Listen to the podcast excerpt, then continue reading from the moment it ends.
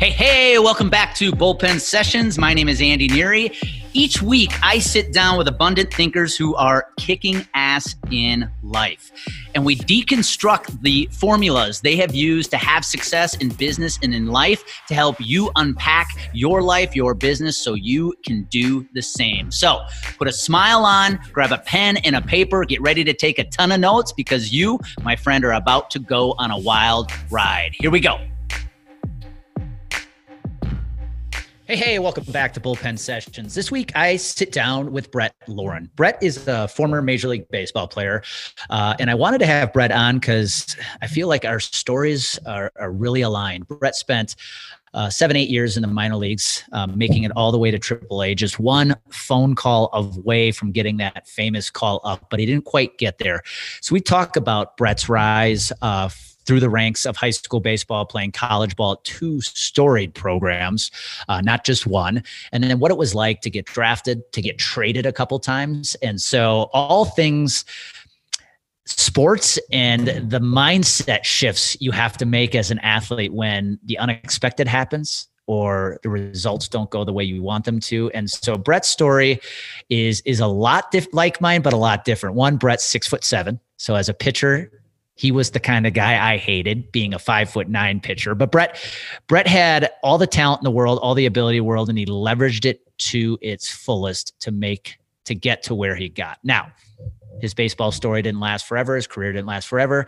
Now, Brett has found success one in the world of franchise franchising, and also now in sales. So throughout this episode, Brett and I talk about you know what it was like to play baseball at the highest level what minor league baseball was like. A lot of the the stories people don't talk about or know about and also the business side of playing professional sports right? It's it's a hobby up until you make it to that point. It's uh, but the once you get to the pro level there's definitely business side of it. And then we talk about the most important thing in my opinion the transition you know when when the sports career is over that chapter closes what's next? How do you transition? For like like brett mm-hmm. for for like it is for so many it was rough it wasn't easy but we talk about how he has a transition. The lessons he's learned from baseball and how he applies them to how he applied them to his franchise business and how he applies them today in sales. So i'm excited to bring brett to you. It's a very valuable episode if you're a, a young athlete if you're a parent with an athlete or hey if you're in business right now and you want to uh, apply a lot of the mindset athletes take to the game, whatever sport they're playing, and how you can apply it to business, this is a great episode for you. So grab a pen, grab a piece of paper, take a lot of notes. You're gonna like Brett, and this is uh, this this podcast has a lot of valuable nuggets. All right, let's dive into this week's episode. Shift your mindset. All right, Brett Lorin. Hey man, welcome to a Bullpen Sessions. I appreciate it. Thank you for having me on, Andy. I love having pitchers on because we get to legitimately talk about our past in bull, you know, what it was like to, to go and complete every week, ever every bullpen session, right? Yeah. Uh, and and as you said so beautifully off the off the show to me, bullpens were also where a lot of weird stuff happened during the games. People never, no fans never saw. Um, and I have to agree with that. I was a start. I'm sure, like you, a starting pitcher probably in high school and college, and then you get to pro ball and you're in the bullpen. It's like, wow, there's a lot of things that go on in the bullpen people don't realize. there's a lot of interesting conversations. You learn a lot about people, you know. So exactly. So, well, let's start. Let's start uh, level setting before the Brett Lorin who had the opportunity to play some professional baseball. Uh, let's go back to Brett growing up in Laguna Niguel, California. Again, jealous of you as a as an Upper Midwest kid having the chance to play, grow up playing baseball in sunny California. Um, what was life like for you as a kid on the baseball field? Uh, it was great. You know, I also I'm a huge basketball guy too, so I played both basketball and baseball pretty much my whole life. Those are the two sports that I really focused on. Um, but yeah, baseball I started at a young age. T-ball, just like you know most of us that, that were really into baseball, and um, I think I'm happy I didn't play year-round baseball. I might have gotten burnt out honestly with it, but I think having the balance of both basketball and baseball was good for me. It was like, oh, okay, now it's this season. Now I can come in and focus on that. So I think that was good. Also, probably saved my arm too. You know, the kids nowadays are playing travel ball and they're playing more games than minor leaguers are. So their arms are already falling off. So, um, but it was a good balance for me. Um, just playing multiple sports. I even played soccer when I was a kid. Just a little bit of everything that just to get good mobility and range of motion and you know learning how to be athletic. I guess so. Um, but yeah, I pretty much played everything. That's a great. Actually, I want to go there right away with a Sure. question because you brought something up really important. You know, for those who who don't know Brett, he stands six seven, uh, so therefore it makes it obvious the basketball was in the equation. And I won't lie, Brett, as a former pitcher, I hated guys like you who stood six foot seven because I was all five foot nine. Um, I know it's unfair. what would you What would you say to a uh, we call that leverage? You had the Yes. height and the leverage. Yes. Um, what would you say to parents today? Because I agree with you. When we grew up, it was all about playing multiple sports, right? The people that you saw most that were probably valued the most in high school were the multi sport athletes. And that's not really the same case today. I feel like parents are just so into specialization. What would advice what advice would you give to parents today with kids that are coming up through little leagues and high school when it comes I to think- playing sports? Yeah, you, I think you should play at least a few until you're, you know, 12, 13 years old. And then you really start to figure out what you want to do. But even I played both in high school too, basketball and baseball. And I, I only got really not pressured ever, but like the, obviously selfishly, the coaches want you there year round to just work with the team and work with your teammates and, you know, just be involved in only that sport. But I chose to play them both all four years of high school. But for before you're in high school, you should play everything and then really figure it out because you don't even really know what you like and don't like yet if you haven't tried other sports. Plus, like I said, body wise, you're using different muscles, as they say, in different sports. You're learning how to be athletic in different ways. You know, for instance, basketball, it's a lot of jumping and quick agility movements. So you learn to have those quick twitch, or even football. But in ba- and you're not throwing anything in basketball. So in baseball, you learn how to throw and you know hand-eye coordination, little stuff like that. So I think playing multiple things gives you makes you a complete athlete. So I would say play them all until you really figure out what you like. That's a good point. You know, um, it just it made me think about too you being able to play sports year round in California. Like one advantage, baseball, outdoor sport, you can play that all 12 months outside in California. Being a kid growing up in Wisconsin, that was one thing, you know, come November, December, January, February, the only chance you have of playing baseball outside is if you really want to bundle up and throw snowballs, not a baseball. And so um, there's definitely advantages to that. Now, did you, being you know a basketball player standing six foot seven, did you have Yeah. any opportunity to play college basketball? I had a couple, like a D2 offer and some junior colleges. Um, UC San Diego was one, but it's a UC, didn't have the SAT scores that they wanted. Plus, I really didn't want to honestly commit to basketball. I, I, I love the sport. I just made a business decision when, and went with baseball because my thought was, okay, I could play four years at a D2 and then and then that's it for my sports career. But I really saw something in baseball. I was like, you know what? I got a chance to make it. I'm tall, like you were saying. I, I got some leverage here. I can grow into my body a little bit. So I just chose to go the baseball route, and it was a, it was the right decision overall. You know, and I wanted to ask you that, like that, was there a moment I think like parents, for example, let's to go back to the conversation of parents and young athletes where they they feel like playing travel ball and all that stuff, no matter how talented their kid is, is what's going to get them to be able to play college baseball and what's after that, right? If I pay enough money, my kid will move on. Was there a moment for you in high school where you realized, like, okay, I have a legit chance to play at, at a minimum at the next level in college? I think not until I always thought I would play college. It was just like, yeah, that's probably what I'm going to do. But I didn't know until really my senior year when I really like became who I was. And, you know, I didn't, for being so really tall, I hadn't grown into my body yet. I wasn't that, you know, I, I didn't throw that hard yet, you know, so um, I, I wasn't getting a ton of offers, but I got some looks from like some East Coast schools and smaller schools. Um, and I, honestly, I was a recruited walk on at, at Arizona at, at U of A. I, I didn't even, you know, I, I was kind of on their radar, but you know, I used to send pitching videos of myself to schools to like, hey, you know, I don't know if you haven't seen me yet or whatever. And I was playing some travel ball, and I had some, you know, I was getting lessons for pitching and stuff like that. So I was definitely into it and trying to get recruited, but I wasn't like a, a highly recruited guy. Yeah, no, it's a, a, again, I think our stories align. Besides the fact we're we're nowhere near each other's height, um, I only had one D two offer going into my senior year, and it wasn't until playoffs of my senior year that I, I was afforded the opportunity to to get a Division one scholarship. So I hear you, man. Let's talk about the college career because you actually had a two part career in college with two, let's call it two storied programs, right? Yeah. So when you got to Arizona, U of A, uh, for the first part of your college career, what was that like? 'Cause I think a lot of guys struggle. They come from high school. We were all hometown heroes, and now you're coming to a team where, guess what? We were all all-state players. Was that a big transition for you? I think just the first, honestly, the first semester, like it was just, you know, you're at a huge school that you're on your own for the first time. I think maturity wise, that was like a big, just an adjustment for me. You know, you're not at home anymore. So I think the first semester of college was, and I you come home for like winter break and you go back, and then you're like, all right, I know what to expect now. But yeah, everyone's really good. Um, and I actually had a red shirt my first year. Maybe maturity, might like maybe I hadn't. I was a late bloomer, you know. So I think they saw something in me, but maybe I wasn't ready to contribute yet. Plus, as you know, the politics side of baseball, I wasn't on scholarship, so they're not going to make me the dude right away just because they they didn't invest in me, you know. So um, there was a little bit of that going on, but maybe I wasn't ready to contribute yet. Um, but yeah, I think the first year, I, yeah, that's why. Honestly, that's why I, I tell most high school players, unless you get drafted really high and the money is something you can't refuse, I think everyone should go to college and learn to grow and mature because those three years, assuming you get drafted your junior year, you're if you're good enough, you'll get drafted again. So I, I like the maturity aspect before you go to pro ball. So that's such good advice because I'll tell you, back when I was in college in the late 90s, I would tell you the emphasis was on high school athletes for drafts, the, the baseball draft, because they saw that as raw talent. I figure that that's, I think that's shifted a lot now. A lot more focus in the draft is put on college kids because of that maturity, that game readiness.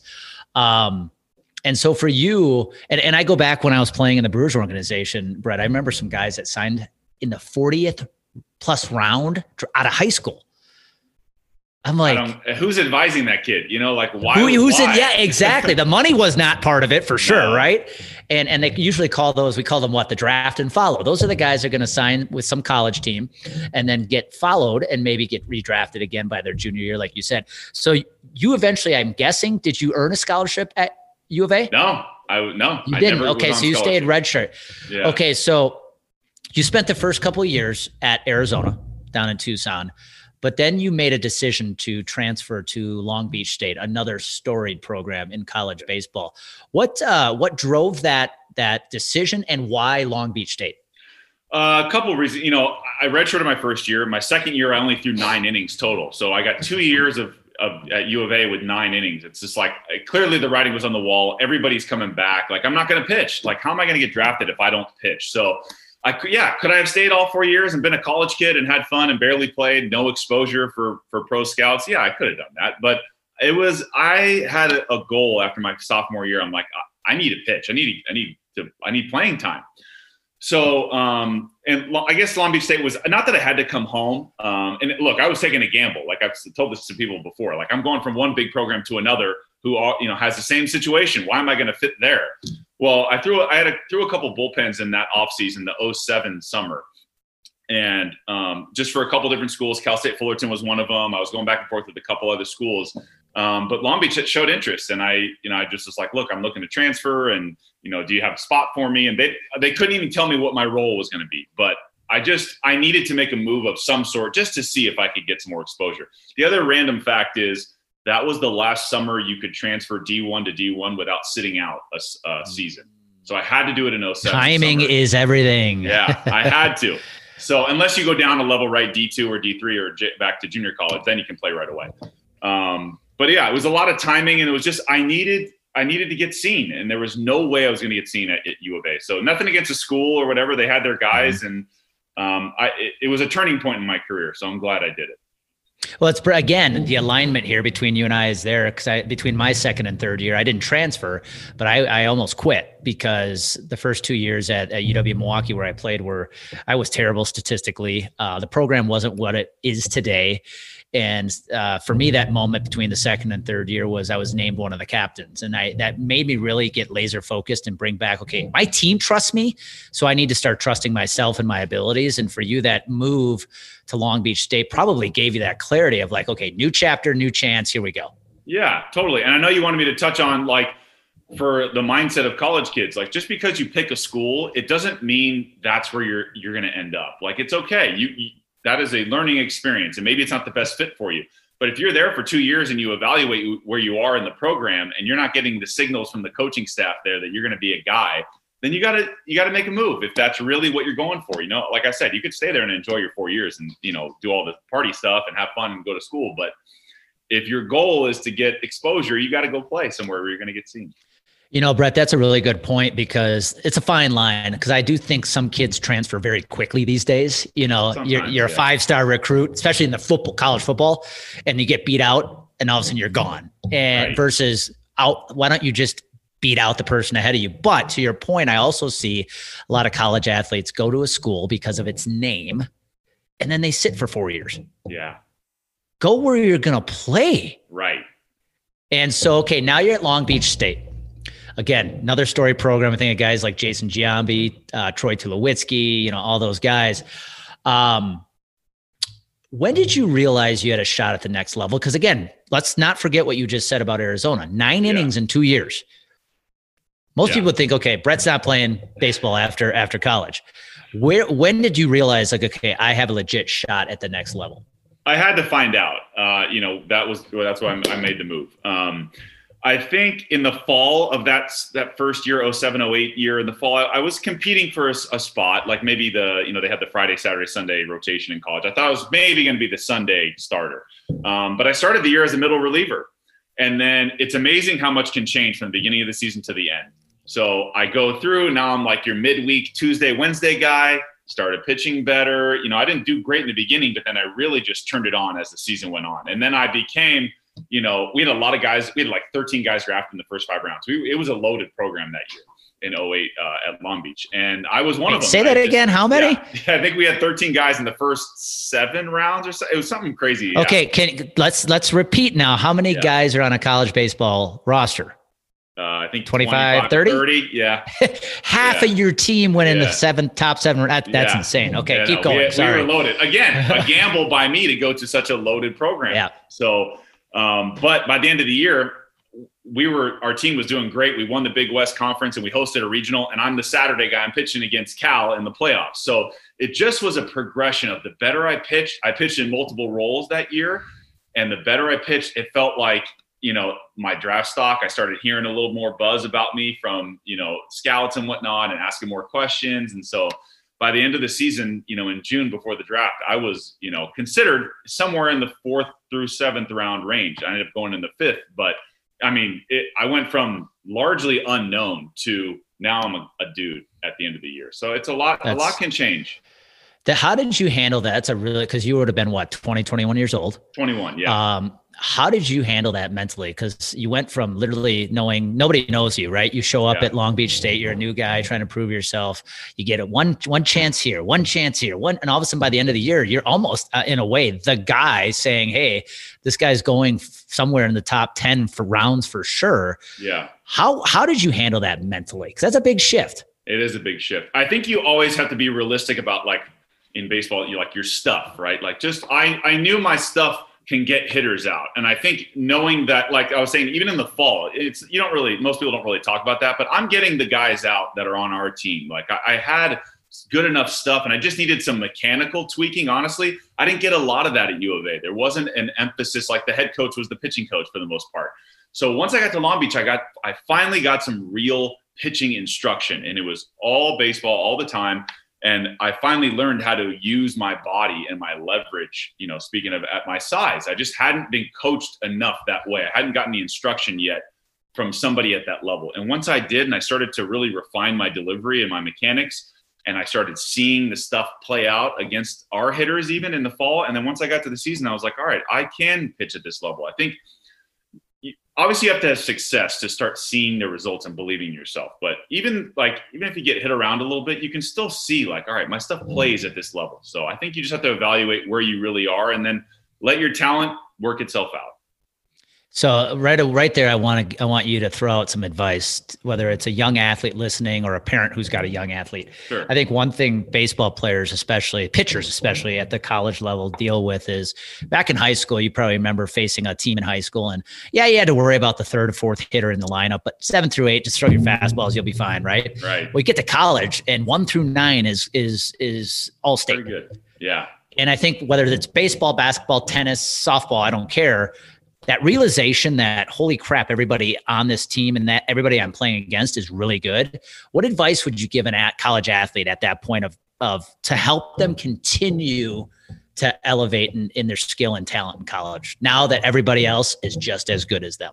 Yeah, for sure. You have to really determine, you know, are you working hard enough? Are you doing like all the little stuff too, not just on the field, but off the field? Like, are you, for lack of a better term, being an idiot off the field? Like it, that kind of stuff. You know, obviously you have to enjoy yourself, but where what are your priorities? You know, are you wanting to get better? Because there's a lot of that too. So uh, I would say you the game will tell you if you're good enough or not. If you can't get anybody out, either you got to change something, whether it's mechanical or add another pitch or learn a different, maybe drop your arm angle. Like find a way to compete within your ability, you know? So I think yeah. the game will tell you if you need to get better or not, or, Hey, I, am getting a lot of guys out right now. I, I, need to stick with what I'm doing too. You know, there's all this, how do you handle failure, but how do you handle success too? Are, are you doing well and you get complacent? Cause as you know, with baseball, it's a game of failure. You'll get your ass kicked at some point. Like you just will. So it's a, you have to stay even keel. I think that's, I guess the main message is. And if you're listening in, you might be like, what the hell does this have to do with me? You guys are talking about baseball. This has everything to do with yeah. you because what you just said, Brett, the game, whether it's sports or business, will tell you if you're doing well or not. Yes. And you have to and, be realistic about that. Yes. Yep. And you have to be able to look in the mirror and and figure out if you're not performing to the level what you need to do differently or you just not, might not be good at it and yeah. that's okay yeah so you you get drafted uh, fifth round you say yeah by the Seattle Mariners, right? Yep. yep. And you spent some time in the minor leagues with the Mariners, the Pirates, and the Diamondbacks.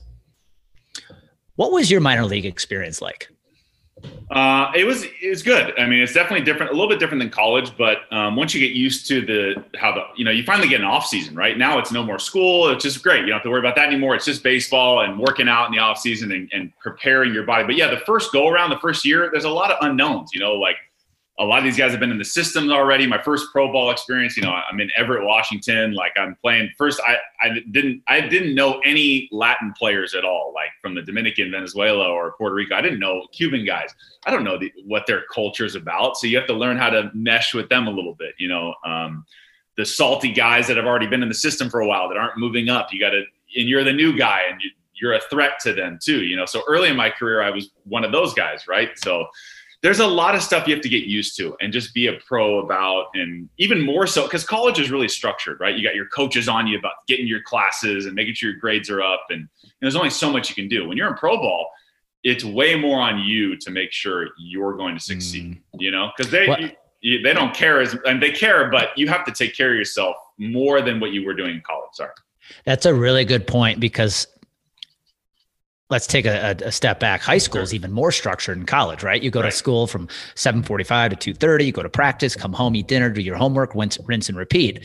College, little less structure because you don't have as many classes, not as structured. But to your point, the coaching staff, the athletic department, they're all still on your butt to make sure you're doing the right things. Yeah. You get to pro baseball or whatever pro sport, you are now a man or a woman, and you're treated as such. There's right. no micromanaging your personal time, so you have to use it wisely.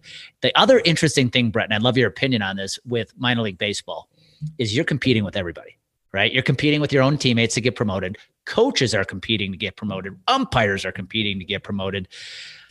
Did you see that? And did that have any impact on you as far as culture? Because I love what you brought up with culture. Because in college, it's all rah, rah, we're one team. And in the minor leagues, it's like, I don't want to say it's every man for himself, but it's definitely a different culture, isn't it? It for sure is. And like, for instance, perfect example, I, you know, you're, you're living with guys that you're competing against. So your roommate might be the guy that gets called up and who's doing well, and you might be doing just as well, and you don't get the call. And it's like, well, why not me? You know, so there's a lot of, uh, we used to call it like, you don't want to play GM, general manager, because you can't make the moves the organization's going to make all the moves. All you can control is what you do on the field. So I, but that's easier said than done. Trust me. And like I, you know, there's guys that like I've heard people like if someone got hurt, it's like, well, that's one less guy I got to go against. You know, that's one less guy I got to deal with. It sucks. It's but and you mentioned coaches trying to move up too, and they're they need the wins or development, right? But the minors is all about developing players. They don't really care if you win. It's nice, yeah, it's cool, we won, but everyone's out for themselves because you want to move up. And the only way to move up is by outperforming everybody else that's in your, you know, little core group there. So it's definitely a weird dynamic. It's like you're rooting for guys, but at the same time, it's like, I want to be the guy that gets called up. You know, it becomes a selfish game once you get up there. And then once you get to the big leagues, from what I hear, then it's more about, all right, we're all getting paid. Now it's about the team again. It's a very strange mindset.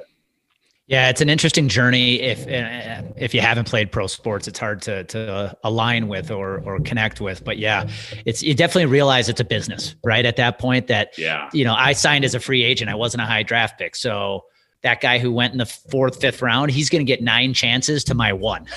yeah. And, and so uh, you have to really use your time wisely. And like you said, uh, every every man is trying, every guy in that field is trying to get promoted. And so when it's your chance, you have to take advantage of it. So you spent about seven eight years in the minor leagues, right? Yeah. And it also included time with the Pirates and the Diamondbacks. And I think was it was with Arizona in the 2012, 2013, where you got you were in AAA, right? You got one Yeah. step to to uh to the major leagues.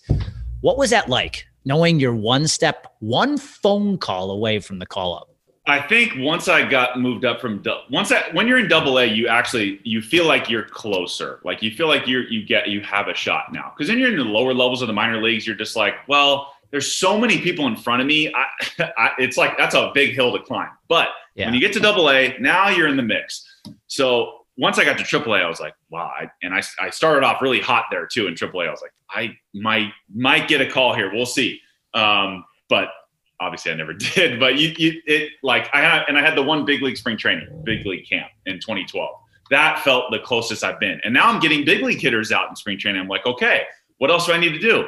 Well, there's other guys that have, they're not going to put a guy making a million bucks in, in the minors. Like they're just, you know, there's contracts, there's the whole business side. But um, because I had actually gotten, I know we're skipping ahead a little bit, but I had gotten traded a, a couple times in my career. So I had already felt, you know, that moving around and I wasn't bitter about it. I was like, all right, just like transferring in college, I took the mindset of it's another opportunity for me. I'm not going to, it's part of the business, whatever.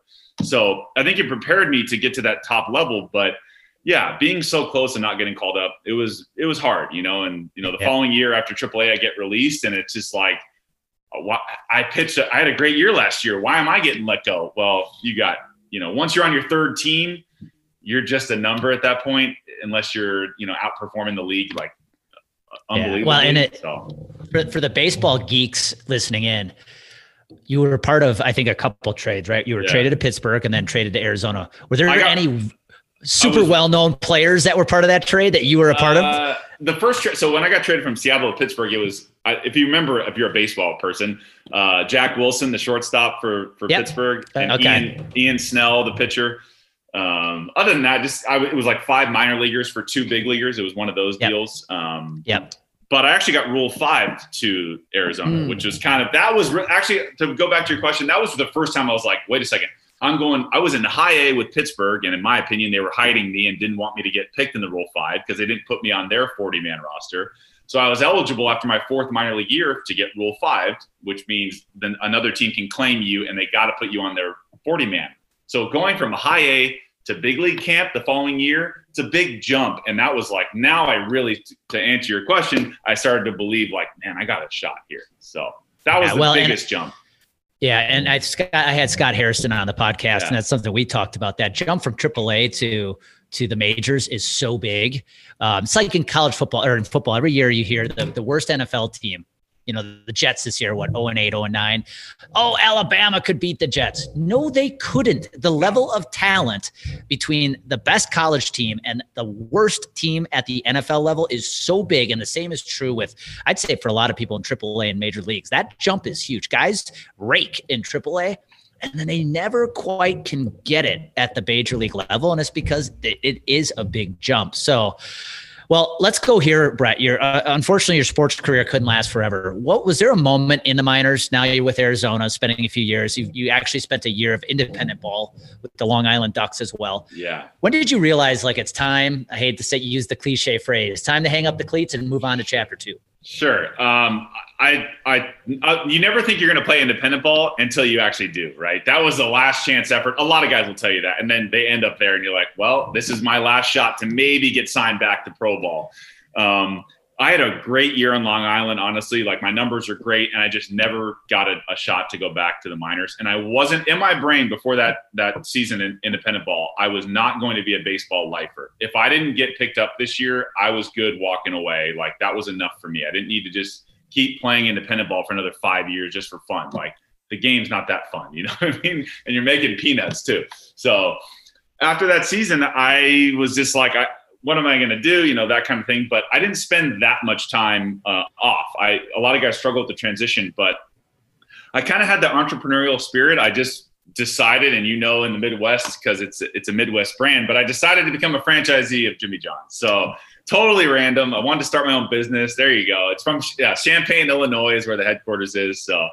Um, I had had it a lot in the minor leagues throughout my career. You know, we'd get it delivered in the cities that were close, delivered to the clubhouse. Like it was awesome. I was like, wait, they're the only one that deserve, delivers sandwiches. It's cool. So long story short, my cousin and I were like, let's do it out here in California. We heard it was coming out here, so we thought it would be a huge hit. Blah blah blah. So no, it was a, and I can go into it if you want to how the whole yeah we're gonna was, we're gonna go there in a second, but I have a I have a couple final Sure. questions for you on the baseball career. Sure. So you had a good season in Long Island. Thought you were gonna maybe get a chance to get back in the the the, ba- the MLB, the minor league baseball. Yeah. That brings back a memory for me because I remember when I was released by the Brewers. My career was a lot shorter than yours, but when they release you and they're te- they're telling you they're letting you go, right? They put this list of every independent team out there basically, and they say, "Hey, you tell us which team, we'll make a call." And if there's one thing I regret in my career, it's in that moment. I wish I would have paused and said, "Yeah, I'll go spend a summer or two playing indie ball." I was still in my early mm-hmm. 20s, but I went, "No, I'm good. I got my degree. I'm going to move on." If there's one thing to take back, I maybe would have spent some time playing a, a year or two in independent ball. And, and who knows, right? Who knows where that shot would have come after Sure. that? So, I but thought so it was fun. Yeah, I was. You know, it was a good experience. It, it actually, a lot of guys will tell you they they got the joy of the game back because then it's back to the team because those independent teams want to win too. So I think it was a little refreshing. It was fun to be around the guys. Everybody, once you get past the point of like, well, I'm just not. It's not happening this year. But everybody kind of enjoys each other. It was a lot less That's cool. stressful, a lot less structure. So independent ball was fun, but I knew it was done. I was done after. Yep. So, last question on the baseball side. You started playing as a young kid, had the chance, you literally got one step away from Major League Baseball. One call. Yeah. If you had to narrow that down for for athletes, for parents of athletes listening in, what what what two or three things do you think allowed you to get to that level? When it comes to mindset, when it comes to skill, I mean, what was it that you think allowed you to take it all the way to that level? I think, yeah, obviously talent is something, you know, like not everybody has it, right? So obviously I was tall, I was athletic for my size, I had a good arm. Like you got to have some intangibles there, but also learning how to pitch and having a mindset and being super competitive too. You have to, you can't make it that far in, in professional sports without having a very competitive mindset. Like you have to, want to beat the other guy or girl, whoever you're going against. You you have to have that in you, that like fire. Like you can't you can't possibly do that well without having a little bit of fire in you. So when you get on the field, you know, even if you're a good guy off the field, you got to have a little bit of that edge when you get out there. Um, but like a, a healthy competitive edge, obviously not like you know a crazy person, but um, you got mindset's huge. Um, and just making good decisions honestly like i'm big on being smart off the field too like you just got you can't let the outside factors like steer you away from your goals so if your goal is to be a professional athlete or is your goal to be whatever you want you can't let outside factors stop you from doing that. And you can't blame other people if you're not going well. It's all on you. So you have to make sure you put yourself in a position to succeed. And obviously i had support of my parents and you know you have to have some nice factors around you. But at the end of the day you have to really want to do it Yeah, and I asked you that question because so much of that applies to business, right? You can be a nice guy, be a nice woman off the field, but have that killer instinct when it's go time. And, and like you said, take 100% responsibility for for your results and and what you're doing to bring that effort to sports or your career if that Yeah. doesn't involve sports. So let's go into the post post baseball career. Now you you and your cousin are running a Jimmy John's franchise. I pumped my fist because for one winter break in college, I was a Jimmy John's delivery guy. oh okay so you know it And, and I know this well. And by the way, if my roommates from college are listening in, you gave me the worst tip I had ever received. I got the I got the sandwich to you in less than five minutes, and I believe you guys left me a 17 cent tip. So Wow, with that being said, with that being said, Brett, though, here you are now running a bunch of franchises. You're now into phase two, chapter two of your life. What would you say? Two questions. Number one, was that transition difficult from baseball kind of defining your life for several years? And then number two, what lessons did you apply from baseball to the franchise business? I would say it the difficult part, it was the toughest thing I've ever done. Honestly, running a franchise is the toughest thing I've ever done because we were owner operators, right? We're, we're in there almost every day, you know, and I'm getting to the store at 5 a.m. to get the bread going and the veggies going, and you're slicing meats and like getting the store ready. And there's so many rules you got to follow. And look, we bought into it because we like the structure and we like the business plan, and that's what you're supposed to do with a franchise. You follow the business model. The hard part is you can't deviate from that business model, right? So you can't. We couldn't have our own social media. We couldn't choose our store hours. We had to get those approved. In a lunchtime business in California, you got to make all your money between 11 and 3 like nobody's buying cold sandwiches for dinner out there, especially in a, a suburb shopping center. So, and I can go into all that stuff too, but the the side of the business. But what you're asking about is is the transition. It was hard because I, I tell people this. I spent you know my college and pro ball years not building a resume for real life. Like I'm spending years perfecting a craft, and then once it's over, what does that get you? You know it can get you in the door if people are sports fans or they like to have athletes you know i went i'm now in sales but like it can only get you so far. And i'm not building a, a, resume of jobs that will get me prepared for a real job when i you turn 28 30 years old. So the kids that are that age are years ahead of me so in that regard, yeah, it, it, was definitely hard. You know, a lot of guys struggle with that. And because I went into franchising so quickly, I didn't have that downturn where I was just like going to let other things affect me or go into sometimes even the depression. Like that's it's hard, you know, when you spend your whole life, like you were saying, doing something, it does define you for a while. But you have to always have that back of the mind. What can I do possibly after this? So we chose to go into franchising. It was really, really hard. Did it for three years, and um, it was a great experience though. So um, what was your other question? What, what lessons? What I, yeah, yeah, what lessons would you say as a pro athlete or just collegiate athlete? You know, anybody who might be listening.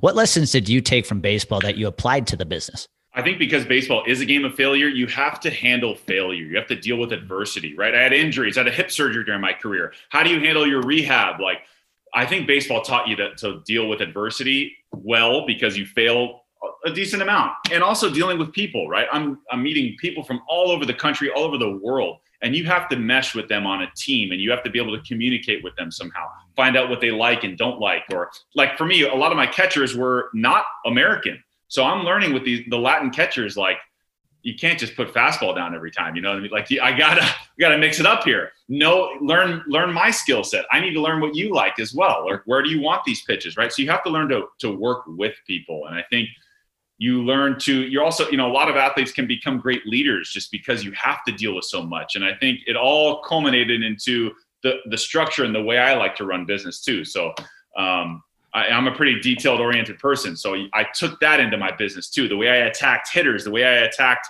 you know doing little things in the in the shop like all that stuff. So it's a mindset and the grind right? Back to your minor league grind. You know you're it's 142 games you know, you get to August at the end of the year, everybody is sick of each other. You know, no one's gotten moved up yet. If you're still there, it's a grind, and that's exactly what Jimmy John's was—a freaking grind. uh, and I think you, I think you, you bring up great points. I heard you say, you know, especially with pitchers, communication, right?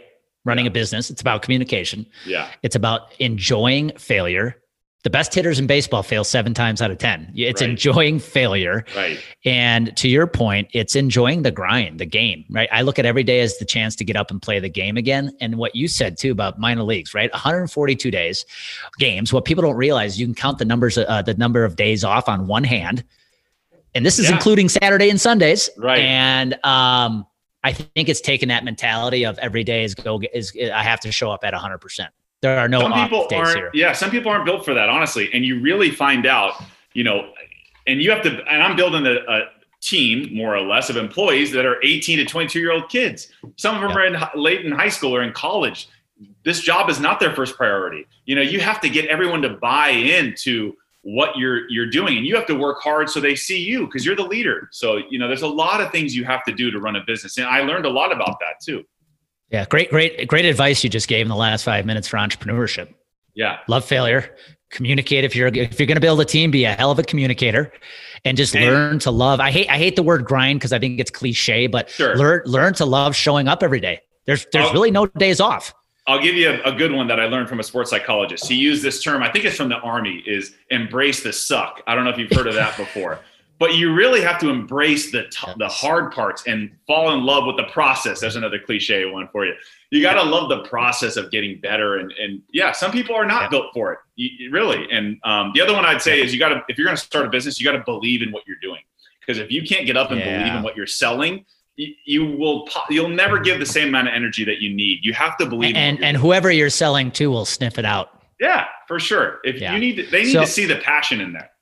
Yeah, absolutely. So you you no longer have the franchise. You're now a consultant with uh, Sunrun, which is more in the solar industry. Just tell us quickly a little bit about what you're doing today, Brett. Sure, I do. Um, actually, so I was doing. Uh, so the reason I started the podcast is because I actually got laid off from my first solar job, but now I'm doing. I'm working with Sunrun as also, and I'm also doing commercial solar too.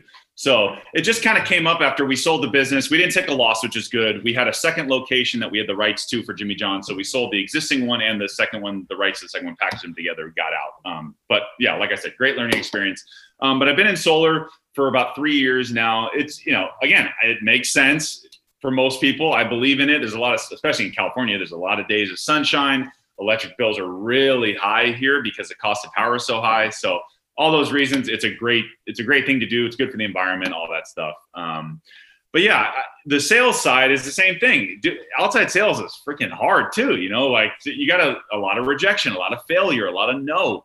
So how do you you know handle that? But um, and I'm not the pushy sales guy either. I'm just here. I'm going to present you with some information. You can trust me. I'm a good guy. I'm going to take care of you. This makes a lot of sense, right? It's I, I try to do a lot of factual selling versus you know yep. pushy selling. So um, but yeah, it, it's good. It's it's what I, I enjoy it, but um, I enjoy I really enjoy podcasting too. If I can make that. Well, we'll we'll talk about that here quickly. But I yeah. want to say, you know, I, I truly believe your sales career started back when you were sending video out in high school right? Because when you send out video of playing tape to try to get attention of the colleges, guess what? You're going to get a lot of no's or people who just flat out ignore you. Right. And and you just can't you can't stop. You got to keep going. So let's quickly talk about the Too Tall Sports podcast. I love the name. Obviously, makes sense with your your height. Right. But what? It, yeah. What? What? What do you? What's uh? What's your aim? What's your goal with the podcast? Who are you looking to have on? What are you trying to accomplish? Sure. You know, during my career, you know, we get interviewed sometimes, and I some guys hate talking to the media. Some guys hate talking to the microphone. I enjoy it. I never hated being interviewed. I liked it, man. And I think what's great about, um, I know we were talking pre-show about this, but I, I, forgot to mention to you, I enjoy letting athletes tell their story, right? Mm, a lot of the times yes. the media or people will, will tell the story. No, this is from the horse's mouth. This is how my career went as I saw it. This is how I felt when I got traded or when I got released. I want those raw feelings of, this is how it really was, you know, and I'm going to tell you straight up what it was like. Um, and also, just like we were talking about earlier, the, the, the mystery of the minor leagues. There's a lot of things that people don't see. You don't see the guys till really they get up to the big leagues, you know, or what the, the grind or the you know the politics behind baseball is really like. So I want to shed light on that story, those stories, and you know, bring former athletes on any sport, really, coaches, I love the mindset stuff like you, the sports psychologist. I love that stuff too, because that really separates once everybody's good, who really makes it to the top. So absolutely. I yeah. couldn't agree more. So let's wrap it up here, Brett. Yeah. Now that you've uh, you've had a chance to play baseball at the highest level, um, you've you've had experience as an entrepreneur running a franchise. You're now in sales. You know, for those athletes out there, we all know that the, the the end of that chapter is coming someday. You know, I think one thing, even for the the guys and the gals who play at the highest level, professional baseball, MLB, uh, WNBA, whatever it is, when their career's over, they're still only like 30, 32 years old, maybe even younger. And they've got the rest of their life in front of them. What advice would you give to an athlete in that position who's transitioning, whether it's college and it's over, pro sports and that's now over and now they're trying to find that next phase or chapter in life? What advice would you give them right now? I would say especially even with covid there's a, lot of people have hopefully had time to take a step back and figure out what they're passionate about or what they enjoy doing. And it's i know that some people say like it's hard to make money in in your passion. It sometimes is you know but find an industry that will get you out of bed every day. Like find an industry that is fun or it's something you enjoy. It's something you'd want to work on. Um, I think yeah, that's the start with that first. Um, maybe find multiple things, multiple streams of income. I'm, I'm big on that too, or, or multiple ways of satisfying your brain, if you will. Like just try to figure out things you're passionate about. You know, even if it, you want to stay in sports, maybe it's marketing on sports side, maybe it's analytics if you're if, into that stuff. You can maybe find jobs within sports, but find a way to get your fix, but also be successful as well. So I, you know, I'd say find what you're passionate about and it's never too late right? Especially kids in their 20s i would try a bunch of different things. You have as you know you got plenty of time. Like you know i'm 33 and still trying to figure it out. You never have all the answers but try to find something and try different things and see what you like Yeah, no, I, I turned 43 here in a few days, and I'll tell you, I still feel young too. So, yeah. well, Brett, I really appreciate this. Um, this was very, very helpful. I think the the purpose of this podcast is to really make an impact on young athletes, especially we all know that the the, the day is going to come where that sport no longer is them and they have to move on. And so, I think your story of what it was like elevating yourself all the way to one step one step shy uh, of the ultimate prize and then what you've done to move on from there to have success in business. So brett if somebody wanted to reach out to you uh, what would be the easiest way to do that? Yeah and definitely any of your listeners like any athletes or former whoever if, if you guys want to reach out to me please do. I'm on linkedin. You can just look me up brett Lorin. Um, you can find me on uh, instagram at too tall sports podcast. On twitter it's too tall sports um, but yeah, please reach out if anybody wants advice or you know needs you know any kind of motivation or whatever. You want to just just you know uh, bounce ideas off of me. I'll, I'll, make myself available to any of your listeners.